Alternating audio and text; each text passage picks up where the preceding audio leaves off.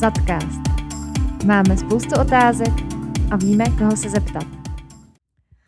Krásný den, milí zaťáci, vážení posluchači. Od mikrofonu se vám hlásí opět Kačka Polášková. A dnes je mi velkou ctí, že tady mohu přivítat našeho výkonného pana ředitele a člena představenstva společnosti ZAD, pana Iva Tichého. Ivo, dobrý den. Já zdravím srdečně všechny, dobrý den. S Ivem si dnes budeme povídat o tématech týkajících se Vize 22 plus 2 a i dalších tématech. Nicméně většinou se ptám takto na úvod na otázku ohledně práce tady na ZATu a na perličku z osobního života. Pro dnešek tím ale nezačnu, jelikož jste se zúčastnil Zatkástu ještě s Davidem Krůtou a to poměrně nedávno. Teď jsme si tady spolu říkali, že zhruba před rokem a dvěma měsíci. A už jste nám tam spoustu věcí o sobě prozradil, například, že máte rád sport. Jsem zaslechla, že jste dřív hrával hokej nebo hokejbal a současně tenis a, a golf, jestli je to tak. Ale je pravda, že taková menší novinka se ve vašem životě udála a to, že jste se stal téměř před půl rokem novým výkonným ředitelem společnosti ZAD. A to už pomalu teďka směřuju k první otázce. Já bych se chtěla zeptat, jak se vám žije v této nové roli výkonného ředitele a jestli vás eh, něco překvapilo, jestli jste zaznamenal v rámci té vaší práce nějakou změnu? Děkuji za otázku. Tak je pravda, že od 1. čtvrtý tohoto roku mě valná hromada a eh, představenstvo jmenovalo výkonným, výkonným ředitelem této společnosti, kdy jsem vystřídal jestli se to takhle dá říct, na postu inženýrku Česákovou. Já to střídání a tohle ten výraz nemám rád, protože všichni víte, že vlastně s paní ředitelkou jsme celý zad a biznis a všechny zaměstnanecké otázky a, a to, jak zad vůbec funguje, eh, řešili společně. Měli jsme to rozdělený a k těm změnám eh, asi všichni víte, že ve zkratce já jsem se snažil přinášet peníze do zatu, paní Česáková je utrácela, takže takhle to bylo první dělení, které jsme mezi sebou měli. Druhý dělení, a tam si myslím, že se toho moc nezměnilo, bylo, bylo o tom, že eh, na základě toho přínosu těch financí do zatu jsem měl na starosti biznis. A tam se v této roli mnoho nezměnilo. Je pravda, že z pohledu biznisu ty strategické biznesové věci a směřování firmy. V současné době mi schází taková ta konzultace eh, s inženýrkou Česákovou o tom, eh, jak tu firmu z pohledu biznesového směřovat, směřovat dál a na jaké trhy a s jakými zákazníky vlastně eh, nadále budeme i spolupracovat.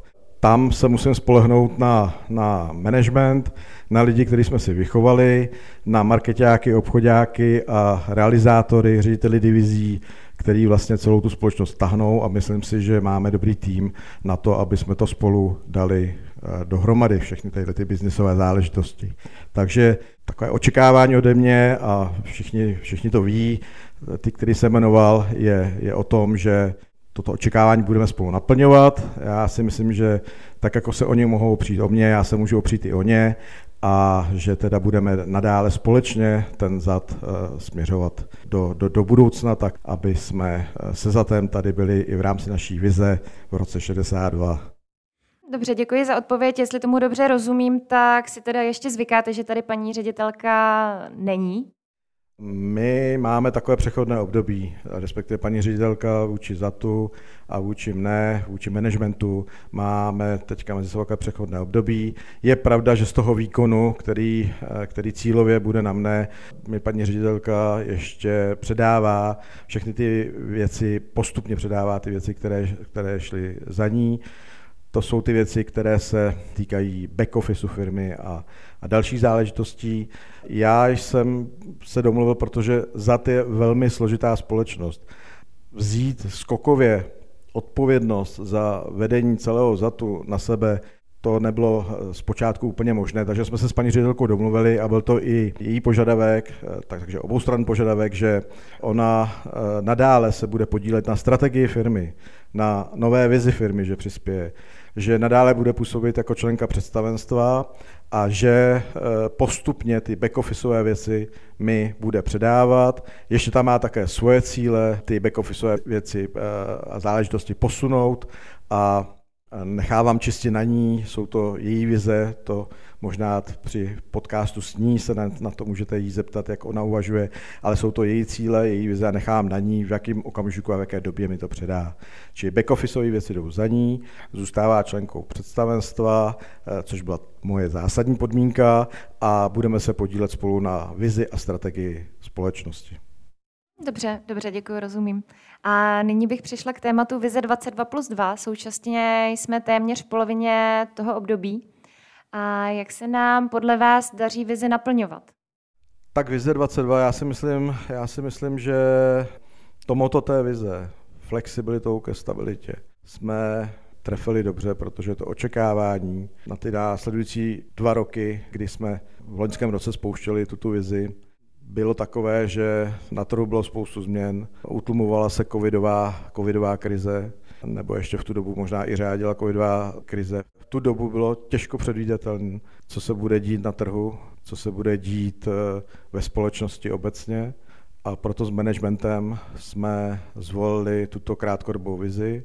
Všichni víte, že ty rozvojové vize, které byly v minulosti, tak byly zaměřeny na delší období. Eh, měli jsme obvykle pětileté vize a tato dvouletá vize, tak jak jsme ji nastavili, opravdu v této vizi se dá říct, že jde hlavně o stabilitu za tu, protože okolo nás zuří krize, nejenom geopolitická, která má na nás vliv směrem ke strategii, kterou máme do jaderného průmyslu a ke spolupráci s ruskou firmou Rosatom.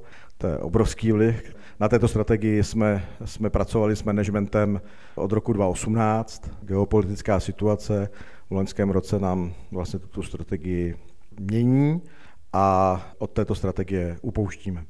A myslím si, že to je zásadní vliv na zad z pohledu toho biznisu a má to samozřejmě dopad i do dalších, řeknu, interních krizí, které se snažíme omezovat to je hlavně směrem k tomu, aby zatměl dostatek finančních prostředků na provoz i, i na rozvoj. Takže to jsou asi ty dvě zásadní věci, které jsou na sobě závislé a které musíme v rámci managementu řešit. Takže vize 22 plus 2 je o stabilitě za tu. Věřím tomu, že ten minulý rok jsme byli hodně flexibilní, aby jsme uregulovali tuto situaci a doufám, že ten následující rok této vize už bude opravdu o té, o té stabilitě. Ale záleží na každém z nás. Ta stabilita musí být podpořena tím, že nasmluváváme nové obchody, bonitní, ziskové, že je realizujeme podle zadání našich zákazníků a očekávání našich zákazníků a taky, že na zatu, že umíme omezit rizika a na zatu z toho máme profit ve směru toho, že uspokojíme všechny zájmové strany za tu, od akcionářů až po zaměstnance a budeme se rozvíjet dál. Ano, držme si palce, ať se nám blízká na lepší časy. A já teď ještě se vrátím k motu vize a tam patří obory budoucnosti. A mě by zajímalo, jak se nám daří ty obory budoucnosti vyvíjet, jestli už máme v segmentech nějaké obory budoucnosti. Obory budoucnosti. Já se těším na diskuzi s managementem a se zaměstnanci nad novou vizí, protože co si budeme povídat, tato vize a krize této vize nám mnoho vrátek dalších nových z pohledu oboru budoucnosti neotevřela. Nicméně teda očekávání, možná s ohledem na, na nové obory budoucnosti, eh, bylo velké v tom, že ta minulá vize 22 a v rámci této vize jsme hodně investovali do nové platformy Simonet a očekávání v rámci této vize 22 plus 2 bylo uplatnění a aplikace této platformy na trhu. To se nám moc nedaří a myslím si, že právě ten Simonet, platforma Simonet a aplikace nad touto platformou eh, otevírají ty vrátka oboru budoucnosti, protože je to nejenom práce s daty nad eh, stávajícími eh, produkty a ustávající zákazníků, ale otevírá i ty nové prostory pro nové zákazníky, nové produkty. Musím bohužel konstatovat, že nám to jde hodně, hodně pomalu. Dobře, děkuji, děkuji za odpověď. Ještě by mě zajímalo, proč například zanikl segment OZE, obnovitelné zdroje tedy. My jsme v rámci, nebo ještě před touto vizí 22 plus 2, provedli interně eh, a zavedli novou segmentaci. Segmenty znamená víceméně nové obory za tu, když jsme ty segmenty energetické rozdělili na jádro, tepelnou energetiku a vodní energetiku a hlavně z vizí teda uplatnění Simonetu jsme segment, tehdejší segment technologických procesů ATP rozdělili na další čtyři segmenty, od kterých jsme očekávali, že společnost posunou zase dál. Mezi těmito segmenty byly i obnovitelné zdroje, což se ukázalo na trhu jako trend, ale nakonec to zacílení vedlo k tomu, že i v rámci obnovitelných zdrojů se s našimi kompetencemi můžeme zapojit a chceme zapojit do, do softwarových prací, do dispečinků, do lokálních distribučních stanic. A nechceme tady montovat fotovoltaické elektrárny než kvůli větrné elektrárny, spíše se zabývat nadstavbami, softwarovými nadstavbami nad těmito technologiemi. Tudíž teda jsme si řekli, že pro OZE obnovitelné zdroje je tady na trhu spoustu firm, které toto zajišťují. A my se v rámci ostatních segmentů, doprava, distribuce, zdravotnictví a inovativní tržní obory, tyto nadstavby, že můžeme řešit v rámci těchto segmentů a nepotřebujeme k tomu eh, zvlášť segment OZE. A že k tomu vlastně, aby jsme tady plně rozvíjeli obnovitelné zdroje, eh, nemáme ani kompetence. A bioplinky teda teď eh, spadají vlastně pod jaký segment? Bioplinky jsme zařadili pod segment plynárenství, čili je to v, v segmentu distribuce a transfer energií. A transfer energií. Strategem tam je Tomáš Bauer, takže tam v této skupině logicky se produkty bioplynových stanic byly do tohoto segmentu přesunuty. Dobře, děkuji za odpověď a já se ještě vrátím k tomu Simonetu. Mě by zajímalo vlastně, v jakých segmentech se ten Simonet uplatňuje. Ono je to skoro že v dopravě, i to právě DTE. Kde my chceme hlavně prorazit, nebo kde se nám nedaří s tím Simonetem?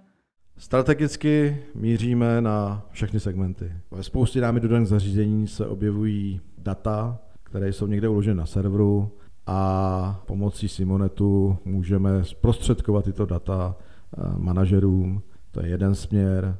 Já osobně jsem měl očekávání, že Simonet se nejvíce zavře v těch segmentech, které jsem zmiňoval, čili mimo energetiku. Tam očekávám, že k tomu ještě v rámci druhého roku vize dojde, protože i plány nového obchodu pro rok 23F s tímto trendem a s eh, využitím investice do Simonetu počítají. Dobře, děkuji. A teď se ještě vrátím k těm motům Vize 22 plus 2. Už jsme si řekli, že jedním motem jsou obory budoucnosti a druhým motem je, že za je místo, kde chceme pracovat. A máte vy, Ivo, nějaký plán, jak udělat zad místem, kde chtějí lidé pracovat? Tak já myslím, že celý management chce, aby ZAD byl atraktivním zaměstnavatelem, aby to tady lidi bavilo a samozřejmě, aby se ZAD rozvíjel a před lidma a zaměstnanci byly nové a nové výzvy.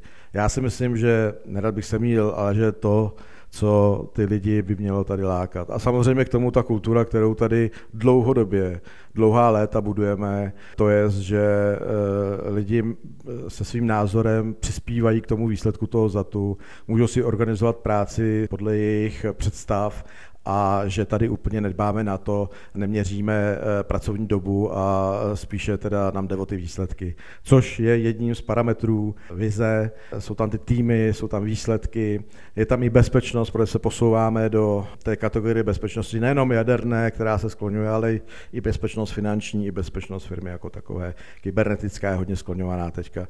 Čili to jsou parametry, které si myslím, že, že naplňujeme a k tomu ta kultura a to, že to lidi tady na za to baví, si myslím, že to dává tu atraktivitu tomu, aby, aby na za to pracovali.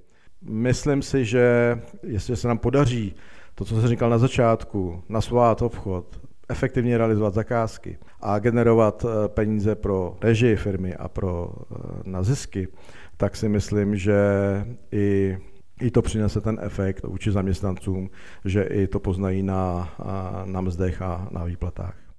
Dobře, děkuji za odpověď a zcela na závěr se vás zeptám, už probíhají přípravy na další vizi?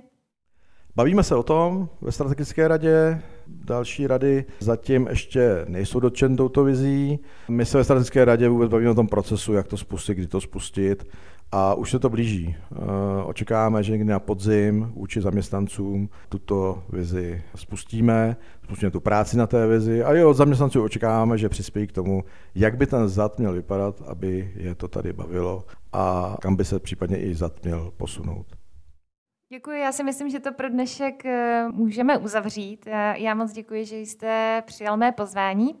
Myslím si, že jsme se dozvěděli opět spoustu zajímavých informací a ať, ať se nám daří a ať se i vám daří, Ivo, v nové funkci a mějte se hezky. Děkuji. Doufujeme, že mi ta tíha odpovědnosti nezdach má, ale já jsem připravený a tu výzvu jsem přijal a s veškerou energií, kterou mám, budu postupovat tak, aby ten zad prostě skvětal. A budu se těšit na další setkání a na další rozhovory. Já ještě jednou děkuji a také se s vámi loučím a uslyšíme se na dalším zadcastu. Ahoj!